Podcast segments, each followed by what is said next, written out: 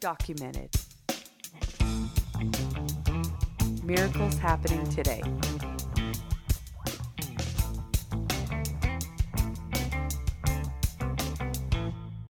Today we're super excited to have our guest. We have Megan Wright, definitely one of my favorite people in my entire life. The reason why we asked her to come is because she has a really great story. She's I remember telling her one time is that she's been such a reference point to my life because I'm like, man, Megan just goes and she's faithful and she's also down to earth and can have a good time. So she's what I want to be in life. So don't let us down, Megan. I'm sorry, that's a terrible intro. But um anyways, without further ado, Without take it away. ado. We As Ray said, my name is Megan. I got saved when I was very young. My parents got saved in the 70s during the Jesus People movement, and God really orchestrated their entire lives and brought them to Prescott, and um, they both got saved. And so they got married in church, and so I was born into a godly home. And when I was seven years old, is when I gave my life to Jesus, and um, God really, really, really touched me. I had a true conversion. I had a boyfriend at school in seventh grade, and uh, when you're seven. when I was yeah, sorry, when I was seven, and you know he kissed me at school, and it was just might seem innocent, but it really God convicted me, you know. And we went to a church service. It was a Wednesday night, you know, and we actually watched a movie. It was an outreach movie, you know, and I had this revelation that oh my gosh, I'm a sinner, you know, and um and so I raised my hand and I went to the altar and I gave my life to Jesus and my mom prayed with me and I just was crying and I remember telling her when I got up from the altar like, "Oh my gosh, this whole weight of sin is just lifted off my life." And I just I had, you know, God really made himself real to me. And so what that did is you know, it's not to say that I didn't have struggles or, you know, things that I had to work through or whatever, but it really set a course for my life, you know, and that relationship with God, it became the most important thing to me. And um, I just, I wanted to serve Him. I wanted to do right. I just said, God, you know, I want to do something for you. I want to. So that was at seven, you know, you go through the years. I remember people asking me when I was really young, like my family and, you know, people, what do you want to do when you grow up? And my answer was always, oh, I want to be a missionary's wife in Africa, you know, just kind of like the, the most extreme thing I could think of, I guess you could say. And um, my aunts being the, uh, I don't know what the word would, not feminist, but, you know, 60s women that they are. First wave feminist. Yes. Which is always telling me, oh, honey, you don't have to be the wife. You can be the pastor. You, you know, you don't need a husband to do that. But, you know, it was just, it kind of showed me that, you know, God had a plan for me and um, I just wanted to do something for him. So I continued on um, when I was 13, which is, is when I met my husband. Um, we ga- we went to the same church, and um, when I was 13 years old, we met. It was his sister's wedding. He was outside decorating her car, and um, we started talking, and we just formed like a relationship, I guess you could say, at 13. Um, we for so from 13 to 16 we didn't talk on the phone or anything you know we never had outside con- like contact except at church but we always um we're like magnets we would just kind of find each other in service and talk to each other and we formed a really good friendship and relationship in a way we always say oh we're just friends you know we're not dating we just like each other you know and um that was 13 to 16 So I'm so curious. oh okay Do you remember who told who first? Was there ever like this moment where you admitted to each other that you liked each other? Because you're always playing it off like we're just friends. I don't think so. I think it was just kind of always like a known, like, oh yeah, he likes me, and oh yeah, she Yeah, likes me, okay. you know, and yeah, we just, like I said, it was kind of like magnets, you know, we just kind of like met each other everywhere, or you know, it was just, I Mhm. don't know, I don't know how to explain it, but It's cute. It's chemistry. it's chemistry, yeah. And one of the things we decided, I guess maybe subconsciously, and as we got older, we talked about it, is just that, you know, we were going to do this right. We were going to do our relationship correctly. We were going to do it godly.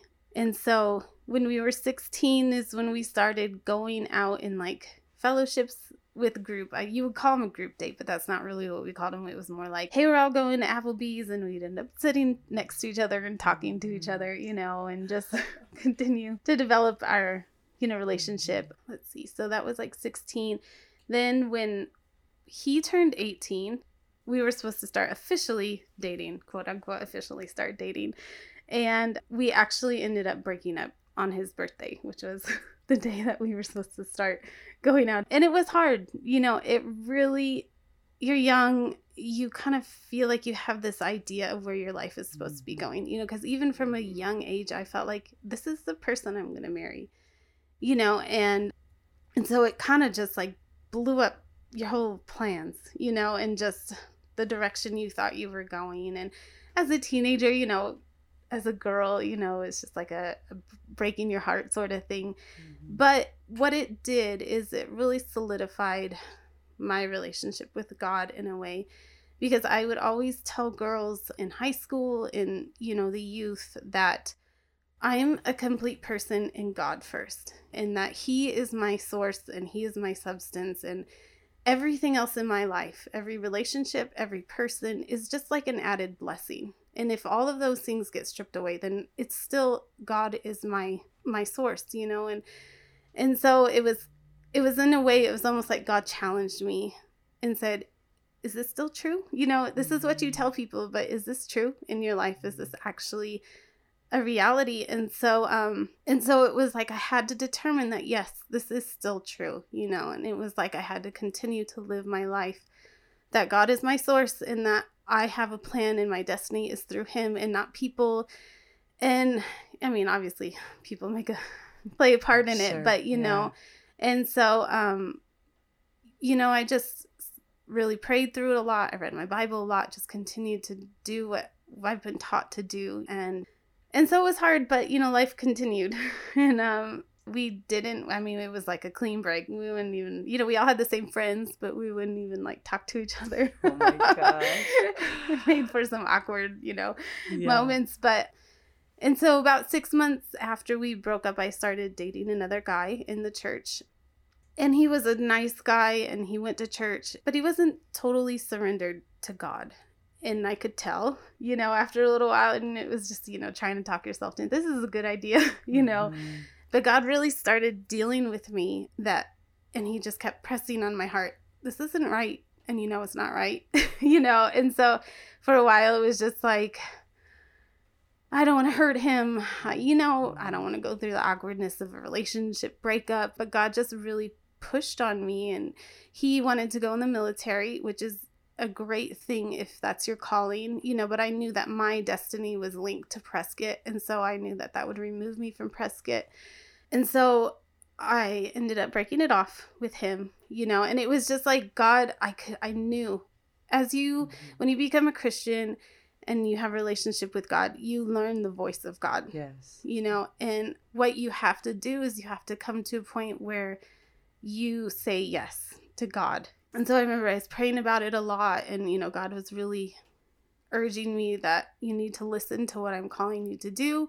And so I I did. I ended that relationship and so about 6 months later after that, I had been praying, you know, God, I want to get married. I, I want to do something for you. And and so our my best friend is Rachel Heimberg. And so Micah's best friend was Pastor Jonathan Heimberg, you know, and she just kept saying, you know, Micah was a really Were good they, guy to they you. were married already. They were married, like. yeah. Okay. so they were married, you know, and she kept saying he was really sweet when you guys were together. And but to me, it was just like, oh, that ship has sailed. We're not going down that road again, you know. Um, but we came full circle, and they we ended up dating again. and I think what's funny, interesting is um the first time we talked was October 10th of 1999 and then when we started talking again after like that year and a half break it was like literally we had no conversation and then it was on October 10th of 2004 so 5 years later to the day we started Wow. talking again and um you know it was just like this time you know god That's fun.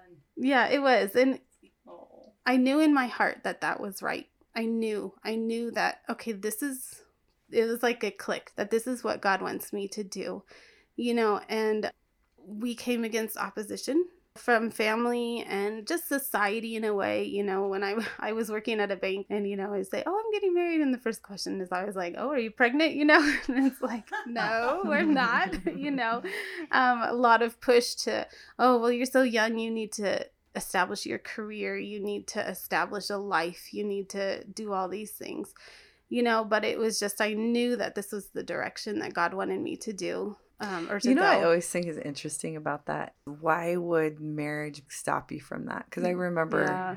travel, and I do understand, like once you introduce kids into the picture, like it changes it and stuff. Mhm. But I always think it's like you can still build a life like with a spouse. you know what I mean? Yeah. This isn't. That's an enhancement. It's not like Yeah. a pitfall. But I think Yeah. that's because that's how society sees marriage is like a ball and chain. Like, no, you can't do anything. yeah, but it's such a lie. Yeah, like people, married couples make way more yeah than single people. yeah Well, and then uh, it's married men make more than single men Yeah. like statistically like across the board i'm not saying there's not an anecdote out there but but it helps a relationship to get married it's just funny I want to backtrack just a little bit because I think a theme in my life is hearing the voice of God and responding. And so um, when I was 18, actually, so I graduated high school when I was 17 and I started working a job like two weeks later at Bank of America. And when I was working, I actually had the opportunity to go to college. They paid for it. So that was God directed my steps there. But one day when I was at work, 18 years old, my boss was reading about this program that the bank offered, and it was you can buy a house, you know, no money down, we'll pay for your closing costs, we'll finance, you know. And God spoke to me and said, You need to buy a house.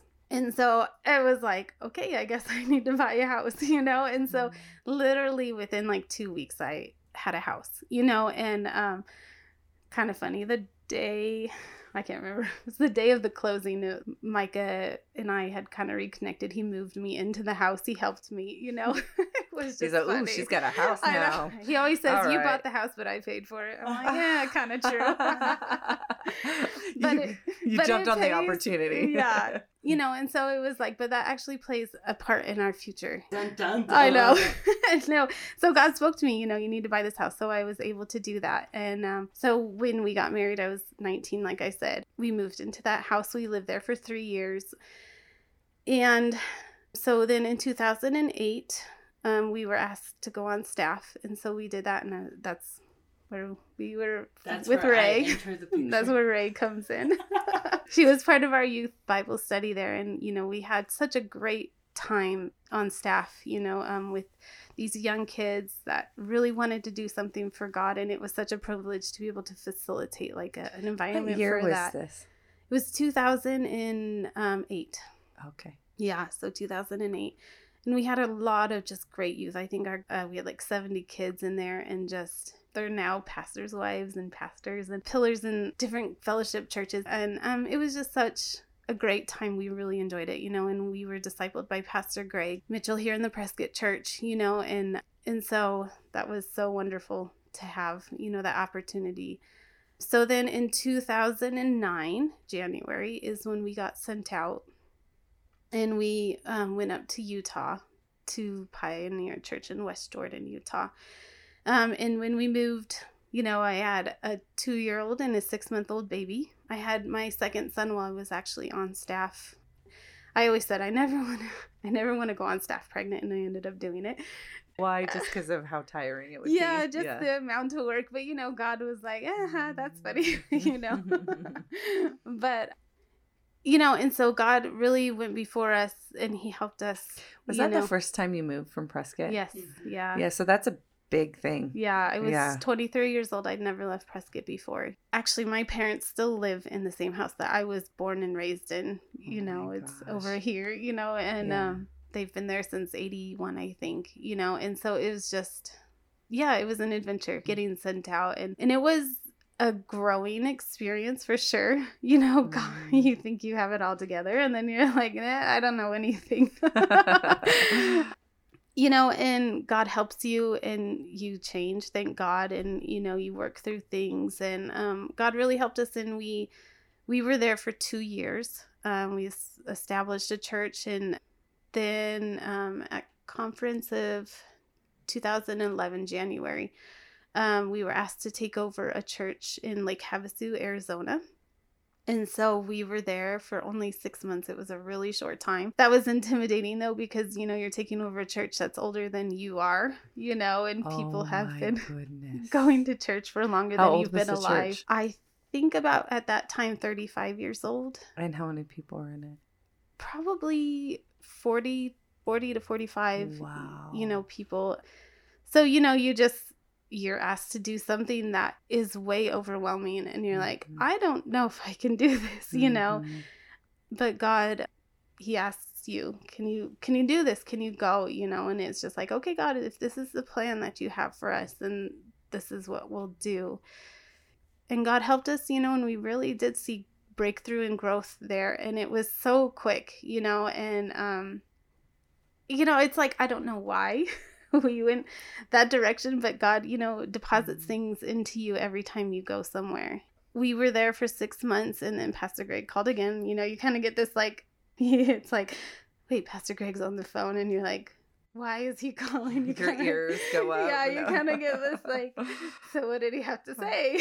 You know and mm. it's like so you want to move? And it's like i guess i do you know and so he asked us to take over a church in 29 palms california. And again it was just like bigger and more overwhelming than you could you know it's just like um i think that's kind of outside of my comfort zone. It was a newer church. At the time it had only been established for maybe two years or maybe a year and a half when we took it over. And in that year and a half the church had grown to maybe like 60 to 70 people you know and it's in a, military town and so it's like all these people who are it's intimidating you know and you're just like oh gosh i don't know if we can do this. But god you know he goes before you and helps you you know and just really gives you the grace and the strength to just do what you think is really outside of your comfort zone you know and um, we had a really good time there.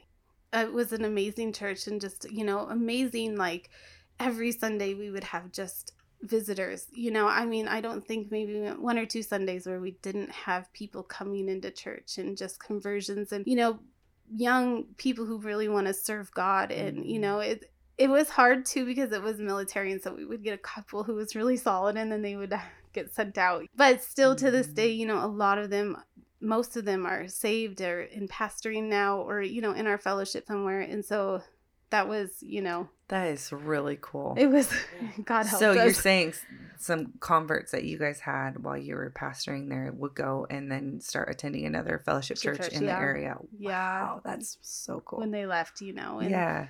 It's just cool to see that it wasn't for nothing. They didn't go Yeah, and backslide or yeah something, it you know? was just god Yeah. plants them you know and in mm-hmm. your small part i always think about that scripture mm-hmm. where it's like this person planted and Mm-hmm. this you know and it mm-hmm. was like this person watered and you know but you know and so it's like it's not about us you know it's not about my people and it's the part that i can play in this person's life to help them you know and where where are they at right now and that's where god needs me to be with them That is really, I think we should just listen to that again. Yeah. That was really good. Isn't that crazy though? That's what we were just talking about the other day. Mhm. Is that how sometimes even you can get discouraged, Mm-hmm. and when we do people's testimony, it's almost never that one person. It's like throughout my life, I met this person or I saw this person, and they Yeah. were different, and they witnessed to me, and they loved me, and they all like so many people. By the time And someone then- is praying, it's not because your outreach was just so convicting. Right. Not and so you're kind of just like, God send us the people who are ready. yeah That's really Yeah. the prayer because I used to think it was like so much pressure on us. We got to get the full gospel message Yeah. out in this time slot that we have this person there. And it's like, you don't know there's a God that loves them that's like been drawing on their heart in a million different ways. Or maybe, maybe it's the first time yeah Right. and you're just going to be the person who plants a seed, Yeah. you know? But yeah, that's, that's really, I think a great example of that was a girl in our church. Her name was Tiffany, and she came from a hard life.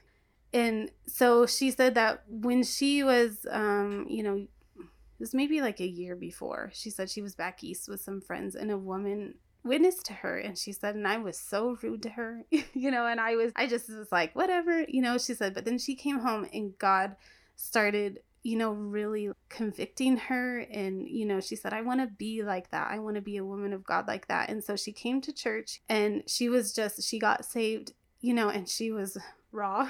I don't know if there's any mm-hmm. other way to explain it.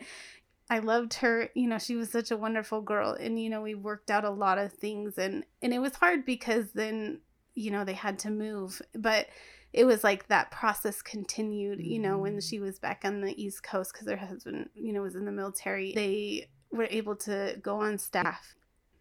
God works. He loves us. You know, He has a plan for everybody's life. You know, and it's just our our part is just to say yes that yes god i will do that you know? And when you do that there's a scripture in psalms that i really love that says you know he will give you your heart's desire according to his will you know? And what i love about that is just sometimes people think that when you love something how do I explain it? It's like I want to do this, you know, I'm so passionate about it, but a lot of time that's that's actually what God has called you to do. Um so people have this idea that to do what I love, I have to go against the will of God, but God really loves you and he wants to give you your heart's desire and that when you um surrender yourself to him that he he gives that to you, you know, and it makes you so fulfilled and happy and and full, you know. And so, um, I don't know if that makes sense. It totally makes total does. yeah. And so it's fires, but it's actually also lining up with the will of God, you know. And so Mhm. it's like a double blessing because it's like, oh my gosh, I love this, but this is actually what God has called me to do. So at the same time, I'm fulfilling what He's called for me, you know, called me to do. Mhm. So where were we? I think so. We were in Utah, or sorry, California, 29. so we were there for three years. And again, one day we get a call. I think it was in October. It was the middle of October, you know. And Pastor Greg called and said, you know, we, we have a need for you to go overseas. Can you do this for us? Or, you know, can you do this? And so, you know, my husband called and was like, so uh, Pastor Greg called and asked us to go overseas. And I was like, No big deal. okay you know it was kind of Mm. like and you know just totally unexpected in the middle of you know october um and so we said yes you know pastor if that's what you need that's what we'll do you know and so he called us on a thursday and literally by the next thursday we were flying out from la you know we Oh had my to Gosh. it was quick you So, know how old were your kids at this point? so my oldest trevor was eight and then i had a six year old and a three year old So you have incredible kids. Like me and Oh, yeah. David are just always just incredible kids. They just have a servant's heart and they're just good kids. They're just well rounded. They're cool. They're funny. So how how did Yeah, you tell them that you're gonna move across the world Yeah. you know just kind of that this is what we're called to do you know um it i don't know it might not be a popular opinion but you know like this is our life and you're part of our life and so this is what we're doing you know and i i feel like kids will frame things how you frame them you know and so it's like this is what god has called us to do and so we're gonna do it you know and they get on board with you and Mhm. you know, if you're like, oh, this is so terrible and you're going to lose all your friends, and, you know, then it's like, oh, this is so bad. I don't want to leave, you know, but it's like, this is a new adventure that It's God is calling us to. Yeah. And um, it was, it was shocking. I So think. Paisley was three? She was three years old. Okay, Yeah. okay. So um, she's 11 now, you know, Mhm. so she really, the only place she ever remembers is American Samoa, you know, and being in the islands. And so, yeah, so Pastor Greg called in a week later we flew out you know and um so in that time we had to transition our church we had to sell our cars we had to pack our house we had to get passports.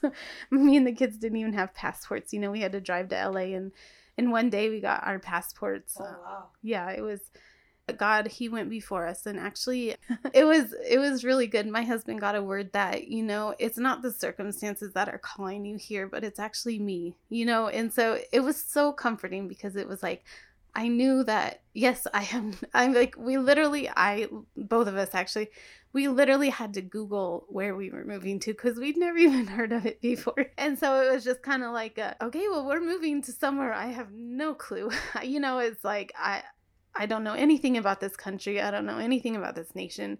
But it was reassuring because it was like, it doesn't matter where you're going, it's where God has called you, you know? And so it, it was, you know, so he, he goes before you, you know, and he gives you, like I said, grace and sufficiency in him to do what he's calling you to do. And so I thought it was kind of funny. It was to me it was a big deal is when we landed, you know, you you fly overseas and it's not the same. It's you're like outside in the airport and it's kind of dirty and you're just like what am i getting myself into? And you know Mhm. you're kind of like freaking out. And this lady came up to me in the airport when we had just landed and there's hundreds of people around and she said are you guys the new pastors that are here for the church? And i was just so blown away because i was like how does this lady know who I am, you know, and to me, and she was like, "Oh, there's boggling to me," because I was like, "How did she suck out Mm. like sore thumbs?" But but to me at that time it was almost like Mhm. confirmation that like Mhm. you're not alone in this you know and like i've prepared people for you and you know it was just like this comforting to me that god Mhm. you know helped me and um I remember trying to explain culture shock to somebody before it because you're like, well, what is that? Like you're shocked, you know? And it's like I'm like, it's like picture you step into an environment and nothing works the same or looks the same. yeah And it's just like the milk is different. yes The eggs are different. Like yeah little things that you don't think are anything, but like it's just the air is different. Yeah. The sun is different. yeah It's actually setting different than you're used to. Sense of humor is different. mm-hmm What's appropriate is different. mm-hmm Dress code is different. yes It's just you're it's you're foreign. Like it's just a it's a foreign land and you like long for home like deep inside, but you don't know how to explain it. So it's not like you're over there like, whoa, you know, but you're just like, where am I? Like the Uh-huh. Twilight Zone or Uh-huh. something. And then I remember this helping me because then you get used to it and you like are so used to this other culture and this in, but you remember America and you have this like Americans either Yeah. because you have this different culture uh-huh. that you've been exposed to. And when I was transitioning back to America, I remember this lady explaining it to me like you're all circles in America and then you move to a place that are all squares. mm-hmm. But after you've lived there for a while, you're an octagon. Yeah. and then, but like, then it's only like other octagons that totally get it or Uh-huh, something. And. I'm like, oh my gosh, I'm like, Anna Ballinger is Megan's octagon. Yes. because she understands both worlds. she was my still is my best friend and um she was my maid of honor in my wedding and we were discipled together and we got sent out around the same time. And what's been so amazing is that everywhere we've gone the Ballingers um, have been next to us within like a 30 minute or a two hour range. And um, it's one of those things that just shows how much god loves us because it it gives um such a close relationship. You know she's helped me through many things um practical and spiritual you know just calling and talking and spending holidays together. When you're living overseas we were in one island they were in the island next to us. And it was such an amazing testimony of god's provision but also just a great relationship. And i just really um thank god for everything you know that he's given me through her relationship. And so it's one of those things that god has given us and i really appreciate it. Tell us some stories about about the island. So we moved to an island. It's called american samoa and it's in the south pacific. Um it's people are like huh, no clue where that is. Yeah same thing you know had to figure it out. The way I explain it best is it's kind of down by Fiji, you know. Um, so off, you know, we're just south of the equator there, and it was a very small island. It was um, four miles wide and eleven miles long total. So um, crazy. 75 square miles, which is like about the size of like Washington D.C. city, just the city part. Wow. So it had a population of Oh dear. So you're saying Okay. it would fit into Washington D.C. city? Yeah, just like the city area, not even, you know, the whole, you know, state, British Columbia state. So it's very small, and um, the population is about 40,000 people spread out between five islands. So Tutuila, which is the island that we lived on, was the biggest island, and then there was like four really tiny small ones that you can only get to by boat or um, Wow. a plane, like a jungle plane, literally. You know, the little prop planes. And I we visited a couple of those islands, you know, and there's one that has a population of 300 people, you know, and just so, you know, it was it was a different way of life, you know. Um I feel like in a way American Samoa is a little deceptive in a way for us. I don't know how to explain that, but because it's an American territory. That's what I was going to ask you about. Explain Yeah. that. So it's an unincorporated American territory. So Guam and Puerto Rico are incorporated. Um, American Samoa is the only unincorporated territory, which means that their laws can actually supersede United States law. So that's just what the technical word meaning of it is. Um, it became a territory in uh, night during that time. Germany was taking over and colonizing islands, and they had taken over the two big islands, which is now considered Western Samoa. And they didn't like the direction that that was going. You know, um, Mhm. Germany had plans, obviously, we know. And so, American Samoa, the five small islands, appealed to the US government to take them in as a territory. Wow. And so, in the America obviously saw it as an advantage military a military Mhm. advantage, you know, to have a base. So there is a base there. It's a very minimal base, but it's been there since 1900, um, 1907. And so, Would you run into Americans that were on the base? actually, what typically happened is if one of the people from Samoa joined the military, they would end up sending them back to that base just to kind of keep.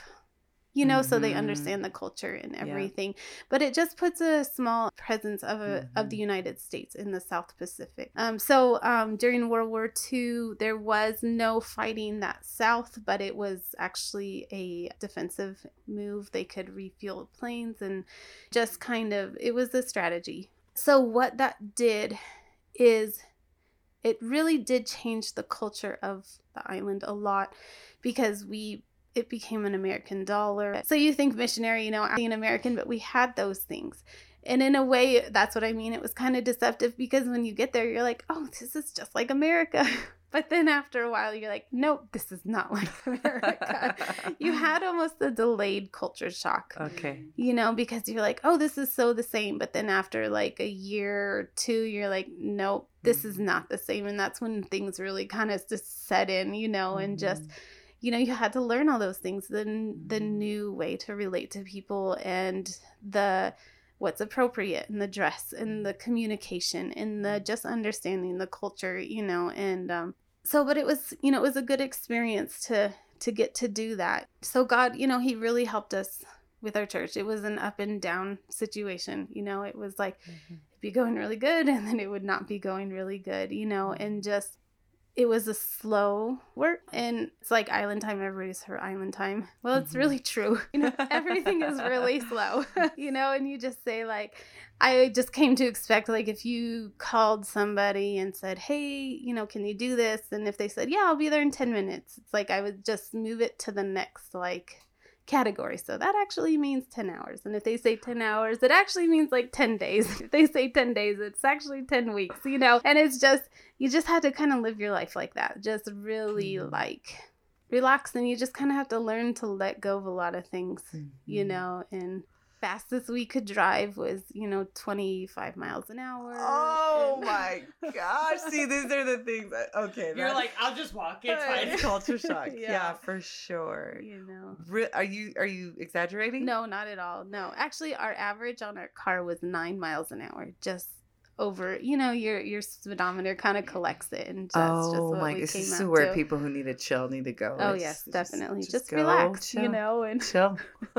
Take a chill. That's funny. So I bet service start time. well, my were you flexible? husband Yeah. Is. I um, was gonna say, I'm like laughing internally. I feel like God does this. He I, I feel like yeah. He puts person like opposite personalities in nations, and I'm it's kind of like for both parties to grow. Yeah, I just want to for like insert when like Micah would like task us to putting all the flyers back in the same direction, like when all the youth was crazy. I mean, I'm talking like 17 years old. You have no concept of order or time, and he'd be like. No, they have to be all the same way. You were leaving at 10:30 sharp, and we'd be like, "Yes, sir, let's do it!" Like we were so excited, and then I would mess him up just to mess with him and leave. oh. He's gonna be like, "You did what?" Everybody speaks English there. So when the older generation is not, you know, Mhm. very fluent, but a couple, maybe 20 years ago, they started public schools, you had to speak English. Mhm. And so, children's, when they're born up to about age five, they only speak Samoan in home, in the house. But then when they go to school, it's all switched over to English. And so, pretty much everybody is bilingual. So, there wasn't a great need to learn, Yeah, you know, Yep. in depth. You know, we, we have our, I call it my pastor's wife, like vocabulary. just basically like come here sit down go outside Yeah. stop running you know it's just like the oh my Um, they're wonderful people you know and they it, you know it was just uh it was an experience and um it was it was slow but you know over time you were there during COVID, right? yes yeah we were uh 1919 so we went in 2014 and then covid did hit in 2019 i think. Um and so actually what happened at that time is they locked our island down. So for like a year and nine months nobody could leave and nobody could come. And so we had actually a man in our church who was out visiting his family in hawaii and he literally was gone for over a year.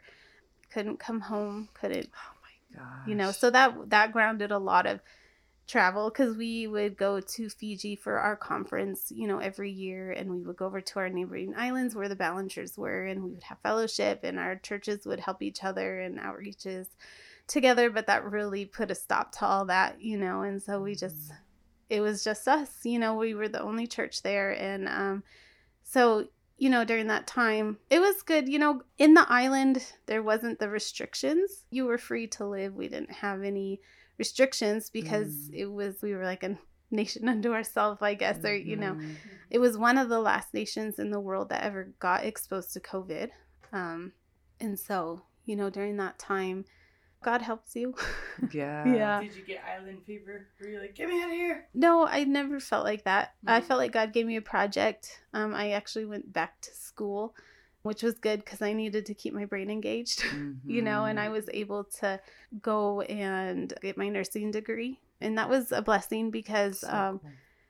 it translates to the U.S. because we're a U.S. territory. Cool. And you guys were still able to go to church and that kind of thing. yeah, we there was a short amount of time where we kind of like jumped on the bandwagon with the rest of the world Mm. and like, oh, you know, we need to close everything. But then after a while, it was kind of like we don't have COVID here, so there's not really a need to. Uh, so I think it was only for like maybe a month or two where we did remote. And actually, what my husband did is he would go to different families' houses and he would say, okay, if you're in this neighborhood, come to this house and we're going to do service together. And so he would do like a mini Oh, cool. service here and then he would travel in to another neighborhood and or village actually and say okay if you live in this village come to this house and you know we would just kind of do like mini services i guess and um, Mhm. just to keep people connected because there was no threat of sickness you know it was more Mhm. just like i said kind of jumping on the bandwagon Bring us to today. How long were you guys there? And what? Okay, so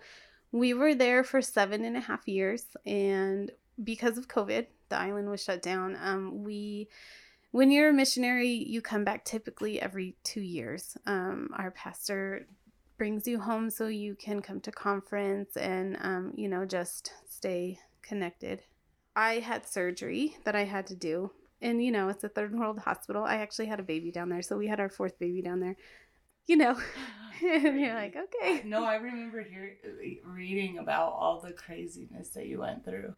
you know but god really prepared people for me. You know i had american doctor when i had my daughter. You know that was kind of you know he went before me and it was good. I prayed a lot. But so i had a surgery on my wrist and um when i was coming out of surgery they give you a medicine called zofran because it reduces nauseous unbeknownst to them and me i actually have an allergy to zofran and Oh no.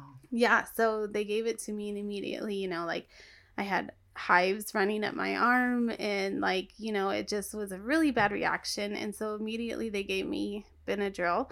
But what happened is in the transition, the nurse or somebody didn't get the note that I had had a reaction to it and so they actually double dosed me again. I know it was bad. And um so I was coming out of anesthesia and I went into actually like anaphylactic shock, which is where you can't breathe. you know and so i remember waking up and i like couldn't breathe and i was asking i actually said i, I want my husband you know because you're you're you're, you're just Mhm. you know and i remember the doctor and two nurses it was the head nurse and then another one just kind of standing there looking and i know that they were trying to assess what the situation was because Mhm. it was like what's going on you know and in my mind i'm like okay i i can't breathe you know? And um and so i was asking for my husband at first and then it was just kind of like becoming crisis and panicking. And in my mind i was like i think i'm gonna die here you know? Like i'm i can't breathe. This is kind of and so actually i said jesus you know? And i i was like trying to breathe and i said jesus again. And literally the second time i said that it was like a band was like cut off my lungs you know and it was just it left immediately. And um it was just like this it was you know amazing. It was miraculous. Like uh, that's the only way i can explain it. is like a rubber band. It was just like it left you know and Praise it was just like this i could breathe and i was able to just lay down and relax you know and it was just and so it was like god you know he really he does he looks out for you He cares. He's a Yeah. personal God. Yeah. absolutely you know and um Wow. that was you know that was really that's you know it sticks out it was obviously a big deal because it was me you know it was like Yeah. Sure. i'm gonna die on this island no So tell us a little bit more about having a baby over Uh, there. Okay. So, yeah, after a couple of years, we'd been there, I think maybe two years, then I was kind of like, you know, I think I want to have another baby.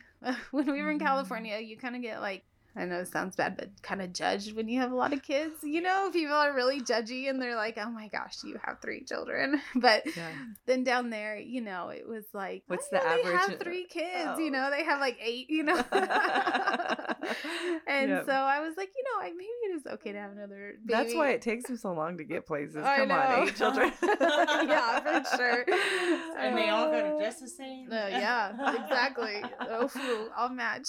um, and so Did you just say a Samoan word? Uh, yeah, Ofu, which is close. All your Ofu match. Oh. Yeah. It's like, okay, I want to have a baby. We prayed about it, I, you know, and so I ended up getting pregnant, and, and immediately I kind of had buyer's remorse in a way. I was like, I don't think I want to do this here, you know.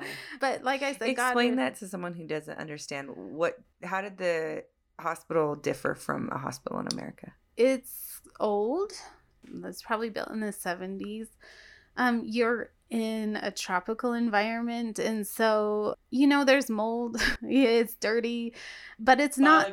Yeah, there actually when I was in labor, there was a cockroach, you know, climbing up the wall, you know, and it's just it's the environment. You know, it's not like Mhm. they're dirty or something, but you're you're yeah. fighting against nature when you have 80 to 90% humidity all the time. You know, it's just Mhm. it breaks down everything. You know, and so it's not as clean as you think a hospital should be and the the pipes are exposed on the ceiling and you know it's just it's third world so you just have to kind of go with it. But like i said god you know he prepared uh there was a doctor who was an american and he was down there for a u- two world or two year like um i think it was called Internship or yeah kind of like an internship. And so he i was able to meet him. So he was like oh absolutely you know? And so um but the thing is is it's a very low intervention hospital if that makes sense. So i always used to say like any hippie or you know the granola crunchy mamas would love this because it's very minimal intervention. You know you maybe have an iv when you're having a baby actually. You Okay. know um, there's no pain medication that's actually available. You you have to do it natural you know on the monitor you're on for five minutes out of every hour you know and they're like go walk go walk go do something go you know just to progress your labor so it's very non-intervention Yeah. I remember being so worried for you just because of that. Because I remember with Seth in my mind, that's my oldest son. I'm like pregnant, and you came for an out of town like outreach, and you're like, "Have you thought about an epidural?" And I was like, "Yeah, if I need." No, no, no, no, just no. do it Just yeah. get it. Yeah. Why are you gonna be in pain? And I was like, in labor, I'm like, give me the epidural yeah right away, right Yeah. here. Megan so said did it's you okay. have your other kids with an epidural? Yes, all three of them. Oh, yeah. Wow. And I was like, I'm like a big advocate for it. I'm like, Yeah. do it. It's Hook modern me up. medicine. Thank you. It's a blessing. Would you go to the God. dentist without Novocaine? No. Come on, Exactly. somebody. That's how I feel. I know. With my second kid, I, I'm like, What was that when do you thinking? want an epidural? Where, where's the guy? Like as soon as possible. Yes. Just in the hook parking me up. lot. Yeah. I feel like we're gonna get a lot of hate on this one.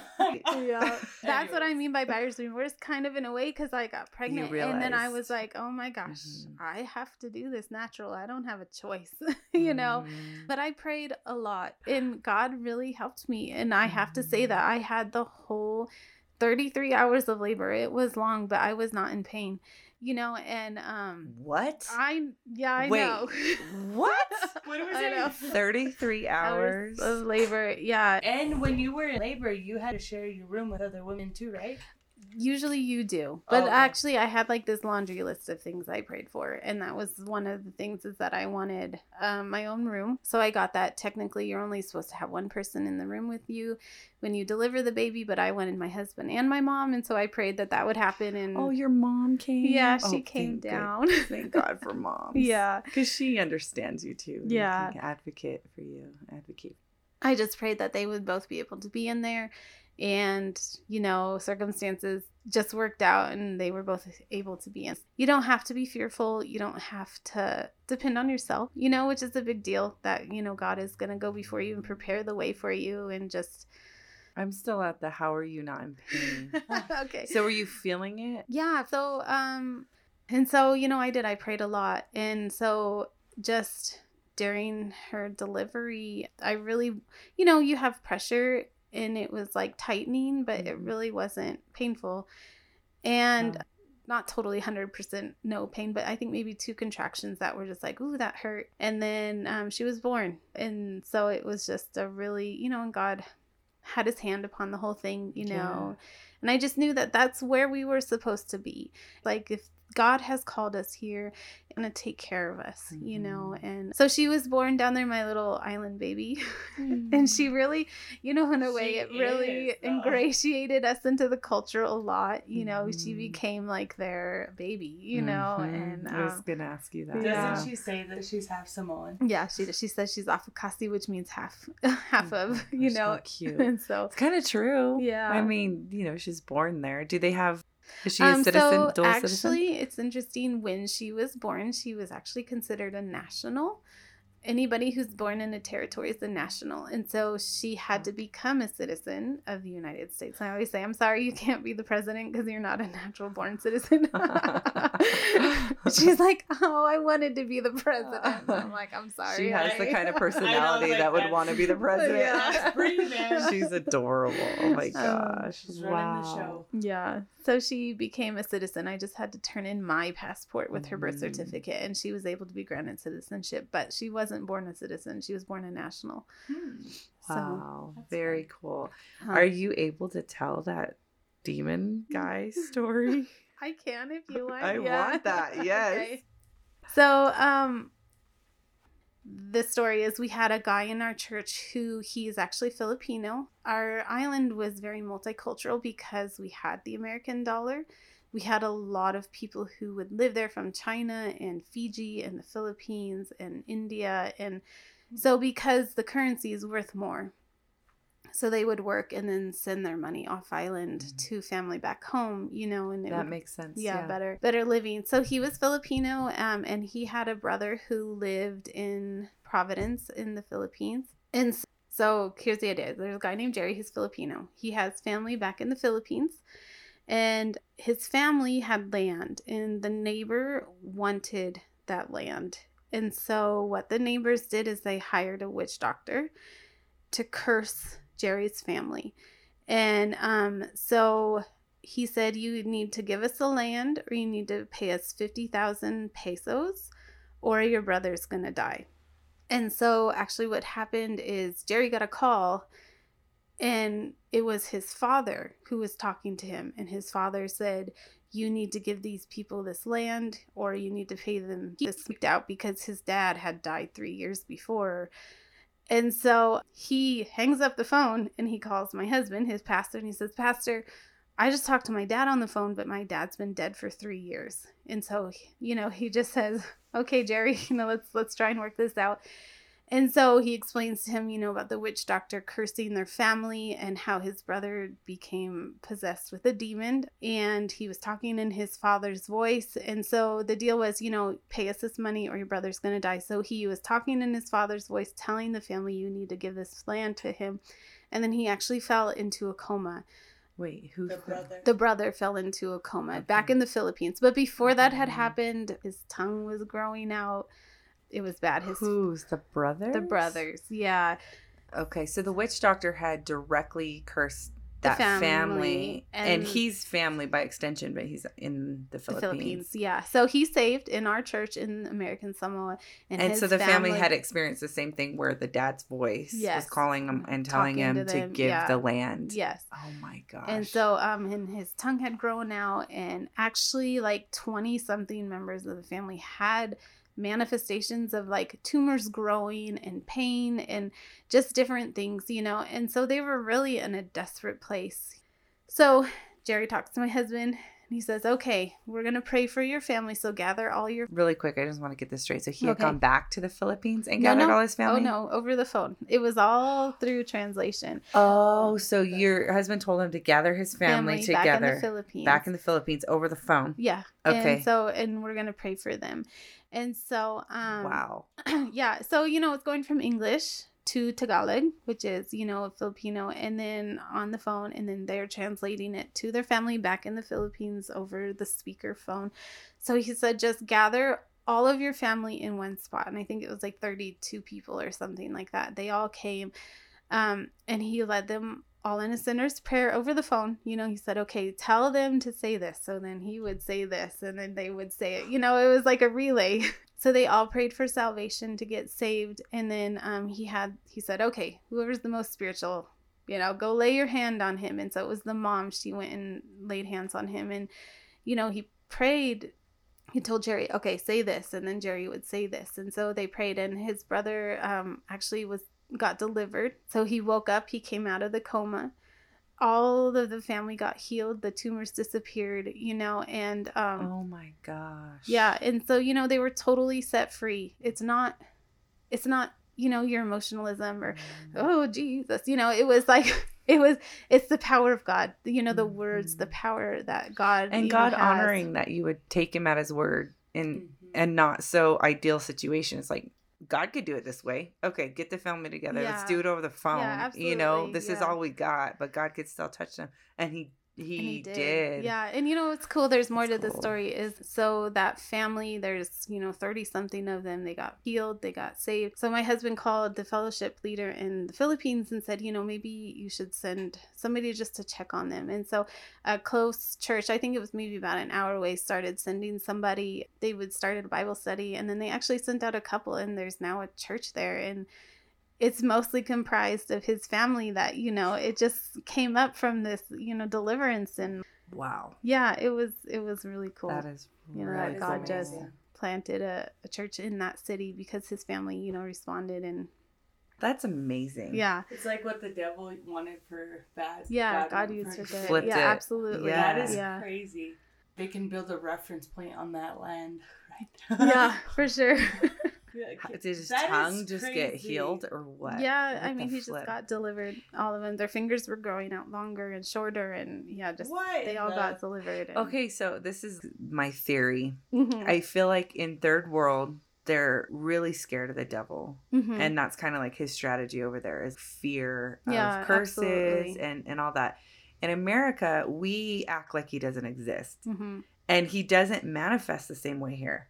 yeah I I think he manifests in a lot of like you know drugs and prescription drugs and, and Mhm. things like that. There's definitely a spiritual realm here, and then Yeah. especially on the reservation and stuff. But in general, we're like way more skeptical of now. It's probably something practical. Overseas, it's like no, it's the devil. This is you know. I just think it's weird because it's bad to not think the devil exists at all Mhm. because then you're not fighting him on his grounds. Yeah. But then it's also bad to be so in fear Fear, yeah. and then he manifests himself like all crazy. Yeah, and that's so when you tell people you they have power over the devil it Yeah. means so much almost more to them overseas i feel like.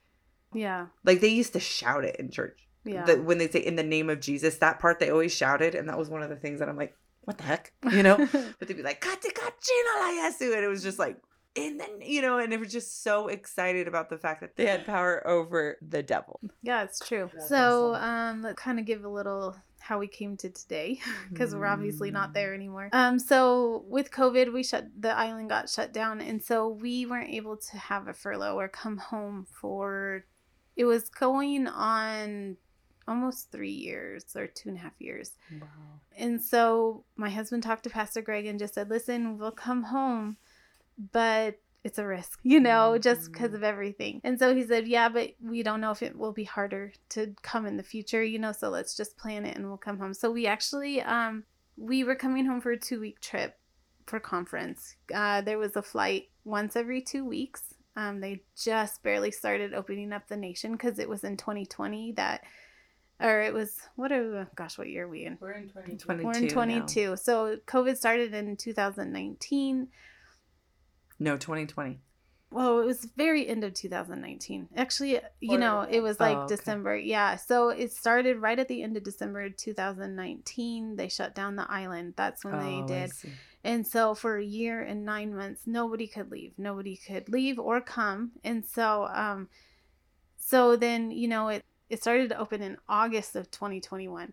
So the the border had only been open since August of 21, and then we came to conference in January of 22. So it had only and it was barely open. Like you have to register, you have to take like seven COVID tests, you have to take two weeks of quarantine in Fiji or Hawaii and then two weeks of quarantine in American Samoa. It was not like a hey, the borders are open, just come home. It was a very, very vetted process. Strenuous, Yeah. And so um we left for conference in January of 22 and the risk was if you get COVID, you get kicked from your flight. And so we came for conference and actually all six of our family got COVID. And some of you weren't even like symptomatic. yeah, I, It was I mean, just- it was just yeah. I'm like, you guys are sharing COVID tests. it was so we got dropped from our flight and um, the earliest we could go home was in april and so we came home for a trip for two weeks we are now staying till april all of our stuff is still there thankfully my parents have some airbnbs and so we just kind of started jumping around between their airbnbs and They were couch surfing. yeah, we were we were Airbnb surfing. you know, and it was really uncertain. You know, it was just like this is not what we were planning. We actually had said, you know, we'll just continue. This is actually going really good. We had just our our landlord in American Samoa had just said, "We will build you a church building because we were outgrowing our building." You know, Wow. and she was going to finance the whole thing and we had just finally got a second pastor who came to Pioneer next to us. And so he landed in December with his family. Um, they were going to start a church in the village next to us, you know, and we were going to have somebody to co labor with. So they landed in December and then we left in January. And Wow. so, you know, we were going to go back. We were going to help them build their church. There was going to be two Potter's House churches in American Samoa, you know, and um, but God had other plans. so we came home for conference. We got stuck. The first flight we could have was in April. And that was just because they were only doing Doing limited one- flights. One flight every two weeks. And there was, you know, a lot of people trying to get back home. People who had been stuck off island, you know, for over a Mhm. year, like this man in our church, you know, just couldn't come home. So we were looking at four months of staying there. And then in March, we had a community transmission of COVID on the island. And so that was the first case that the island had ever had. And so what that did is it shut down the nation. They closed their borders again. They said nobody can come, nobody can. You know, so it's like we have our whole family here, you know, and it's just really everything is just up in the air. Like I have no idea what we're going to do. Are we going to try and wait? Are we going to go home? Are we going to you know, just no Mhm. idea what to do. And so, just practically, how many pairs of clothes, like how many outfits did you have for oh, your like kids? none. Yeah. because Gosh. we actually live in a tropical climate. And so, you know, we Oh. came home in January. So I Mhm. literally brought nothing. I mean, I we brought underwear and some socks and but I had been calling people and just saying, "Hey, if you have any clothes that you're going to get rid of, could you just save them because we have no winter clothes? Yeah, it's not like you want to go buy winter clothes if Yeah, you're going for two back. weeks, yeah. Oh my goodness. So just you know, I had people giving me bags of clothes for my kids for our trip just because I didn't want to go out and spend a bunch of money to buy winter Mhm. clothes just to give them away because we have to have all summer clothes in the island. You know, so we brought one suitcase each with us on our trip because when I'm home, I usually shop and I pack boxes and take them Mm, back. Go back with it. Yeah. So, you know, it was just really up in the air. And so we made the decision, I think in April, it was the beginning of April, that this just isn't working for us to get home. And so, you know, another way God provided is there was a pastor there.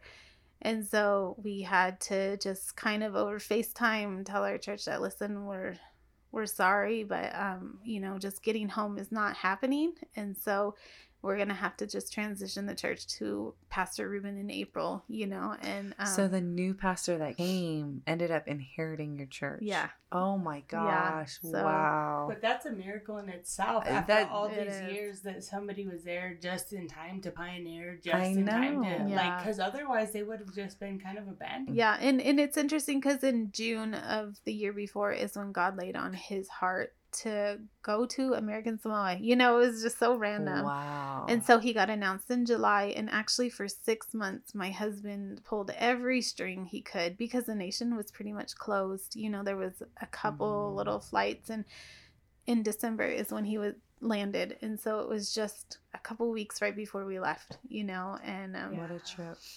So you over FaceTime tell your church yeah. but you have your entire house there. So all of our stuff is there. And oh, so, it's still there. Oh, well, so actually, the pastor and his wife and their family pretty much sold everything, you know. Wow. and um, packed just a couple boxes that they actually mailed to us of you know just sentimental the Mhm. christmas ornaments that you can't replace and you know your kids make Mhm. when they're five and you know and Yeah. just uh, things like that and so they're irreplaceable things and so they boxed that up and mailed it to us here and so this is where the house comes in again. So when I was 18 years old and God told me to buy that house, you know, for the next 15 years, we rented it out, you know, and I really look at it as it was like God's house. We never had problems. We never had a lack of renters. We never had anything catastrophic. You know, it was just God really And what a blessing to have that yeah. income. Yeah. And so now the market, the housing market in Prescott is just out of control. You can't rent anything for less than 2600 that would fit our family, you know. And so it's like here we are 15 years later, we're back in Prescott, you know, and now we have a place to live, to go to. Um, you know, God provided that for us Wow. before we even knew, you know. Yeah. And so it was just he orchestrated the steps of where we're supposed to go. And how much did you buy that house for? It was like a hundred thousand dollars back in the day. And how much is it worth now? Would you say? Uh, I don't know, quite a bit. We actually did a remodel on it, and it was a two bedroom, two bedroom, one bathroom, and so now it's a three bedroom with an office and two bathroom. You know, so it's Yeah. it fits our family. That's so cool. Yeah. So then my husband started evangelizing, which, you know, was a big deal for him because his father was an evangelist for uh, Explain what that is. in our fellowship, we have pastor or yeah, they're pastors who actually live here in Prescott, but then they travel to all of our churches around the world and they preach a revival and then we'll be home for 2 weeks or they're gone for 2 weeks and then home for a week. And so my husband, his father did that for 25 years. When he was 8 years old is when he started and he became an evangelist. And so his whole life he was raised as his dad is an This is, evangelist. uh, evangelist Dennis, Dennis Wright. Wright. And so a couple years ago, God started laying on his heart about evangelizing. And he just said, you know, God, if that's what you want me to do, then you're going to have to orchestrate it because it's not going to be something that I'm going to that I'm going to Push do. for, yeah, yeah. exactly. That I'm going to push for. And so when everything happened and we ended up here, it was like, well, I guess God is orchestrating this, you know, no choice but to stay, you know. And so in that time, it was a lot of turmoil, a lot of unknowns, and a lot of what is going on here, you know. But my hu- my husband and I both got words separately about that. This is what God is planning. That this is God's design. Um, that this is the next step in your ministry and that that this is what's going to happen basically Wow. you know and so god gave us a peace about okay this is what mm. this is what god is calling us to now you know and so we have to mm-hmm. just say yes i guess I remember when you guys were still here, conference had passed and stuff. And, you know, I heard that you guys had a COVID. And then I remember my husband telling me, yeah, Mike is talking about taking a shit back. yeah he just felt like I just left my church. Like it was supposed to be two weeks and it's all this time. hmm And I remember just being like, there is a special kind of flexibility that's required when you're in the ministry because really at any time, like usually conference time, but really anytime, anytime yeah you could get a call and it could be like your whole life is going to be different. So you kind of just have to think of it like chapters. Like Yeah. this is the chapter I'm in. I'm going to give myself to it. Who knows how long it's going to be. I feel like I used to know how that was because Mhm. that's how my life was, but I've been in Prescott now for 10 years and never moved as long as I've ever lived anywhere Yeah. ever. That seems like a lot of stress. You know, and then it's like, you know, you see Anna and Megan over here and they're just they're hanging out and they don't even know what's happening the next minute of their life. You know, and all their stuff's like in another country. It's really admirable. Yes. And I think God gives you the ability to do it because he calls you to it. it's an adventure it's Yeah. your perspective Yeah. you know in Yeah. a way i you could hate it or you could just embrace it and Mhm. and when you trust god and you just say this is what he's called us to do he's gonna work Mhm. out the details i just have to be submitted to it Mhm. you know and it'll work out how he's planned it was kind of a weird place to be because it was like well anywhere whatever i i mean we could literally go anywhere in the world that you want us to that's fine that's if that's what you want to do but i'm happy that we're here oh, I know. I was real worried Thursday night. I told you because I was not in conference when they officially announced you guys as evangelists, and I was like stressing all Thursday, like, "Oh, here they go again. They're just gonna peace out." Because Mike was messing with everybody. He's like, "Forget Friday night. I'm leaving Thursday." It's cool that cool, you though. get to be back here after all this time and Yeah. your childhood friends are all here and your parents. Yeah. Isn't that crazy how it's all come Connected. circle? Yeah, it has. Finish that evangelism story. I so know, he how's says that? that? he's not going to push it. Uh-huh. You're going to have to do it. And then God literally orchestrates this. yeah When did he ever go to Pastor Greg and say, I think you need to be evangelist? Or was it Pastor Greg who said it? so when we got stuck here Mhm. at conference it was kind of like this might happen you know and um so he talked to a couple of pastors and just said listen if we get stuck here would you like to have a revival and so they booked him and so it was significant because his first full revival was actually in the church where his dad preached his last revival because his dad passed away about five years ago, I think it was. And so he was mm. preaching in Texas at a church and he got sick and he passed away. He wasn't able to finish his last night of revival. And so when we got stuck here, he went, my husband went to the same church in Texas that he, his dad preached his last revival at, and he was able to preach his first there. And so it was just, that was really significant, you know, and it was, you know, just, I don't know, a complete circle there, you know, and, um, And he's gotten so many words of carrying, like he's gonna get his father's mantle, which it, I I feel like if you've never heard Dennis Wright preach, you don't understand it. yeah. You're like, this is huge. This is not Yeah. a little thing. You know, Yeah. Dennis Wright was a. Wasn't there something with his age too? Yeah, there was. So his dad started evangelizing when he was 37, and my husband actually got announced on his 37th birthday. you know, and so it was his just actual 37th yeah, birthday. it was just so crazy, you know, all the cool. little, you know, Mhm. coincidences or whatever. You know, and so it's a it's a new chapter, like you said, Mhm. and we're just at the beginning of this. And so when we decided that it just wasn't going to work to get back to the island, I think that was in in April and Pastor Greg said just, you know, book some meetings and see what happens, you know, and we'll announce you in July as evangelists. And so God provides, you know, and He's filled up His calendar for years, thank God. And just all the doors and all the things that have opened, you know, it's just you have to just say yes, you know, and just go through it. And, Mhm.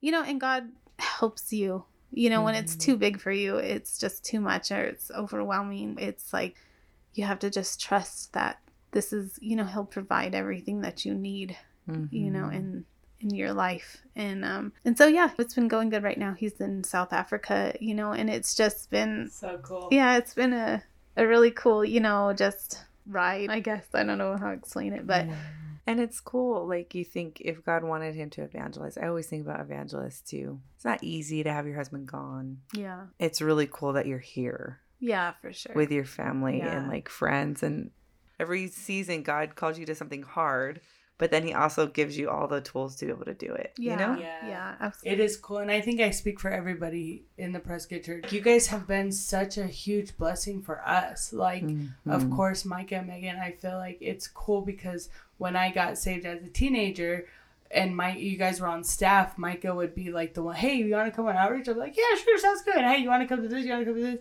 And then you were pregnant with Daniel. I have Mhm. pictures with you, and but now it's cool because it's like we have kids the same age, and like you are such a blessing in my life, and like looking back, and then right away I remember Micah's like, yeah, I went to Pastor Jesse and told him, what do you need me to do? I'm available. And he, like if he was a teenager disciple, like that's just how I was. Man, he's just he doesn't care that he's been pastoring or this or that or I'm the I'm an evangelist. He's like, no. What do you need? Mhm. You know, you need me to move chairs, and then it's cool because your boys have that same spirit. Totally. Like Yeah. they're just like, what do you need? You need me to set up chairs. You need me to take down chairs, and your girls. I feel like they so feel uncomfortable if they're not doing something yeah, helpful. But it's so cool because it's like we needed that. And then, It's but it's cool too because like yeah, even Micah like with how he is, he I remember even Kenny being like, I I feel like I just need to like ask him stuff because.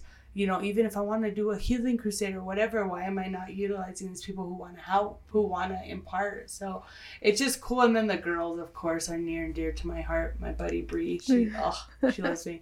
And Paisley, Paisley's just sweet. She's just, anyways, I don't know why I feel like I had to go down everybody in your family, Uh. but I'm all your mom. Oh man, have you ever gone camping with her? She's just like, I'm just kidding. All right, I'm going down very quickly downhill, and it's gonna end somewhere we don't want it to. I remember when uh when you came back for a conference one time, you guys. I can't even remember what church you were in. I think it w- might have been like Havasu, and so it was early on, and you came back, and I remember I was telling you that that my husband felt called to preach, and I feel like it was such a big thing in my head, and I was like, blah, blah, blah, blah, blah. and you're like, just love God and love people, and you'll be okay. And then you just walked away, and I was like, okay, I think I can. Thanks for coming on, Megan. Yeah, thanks for having me. And now it's documented.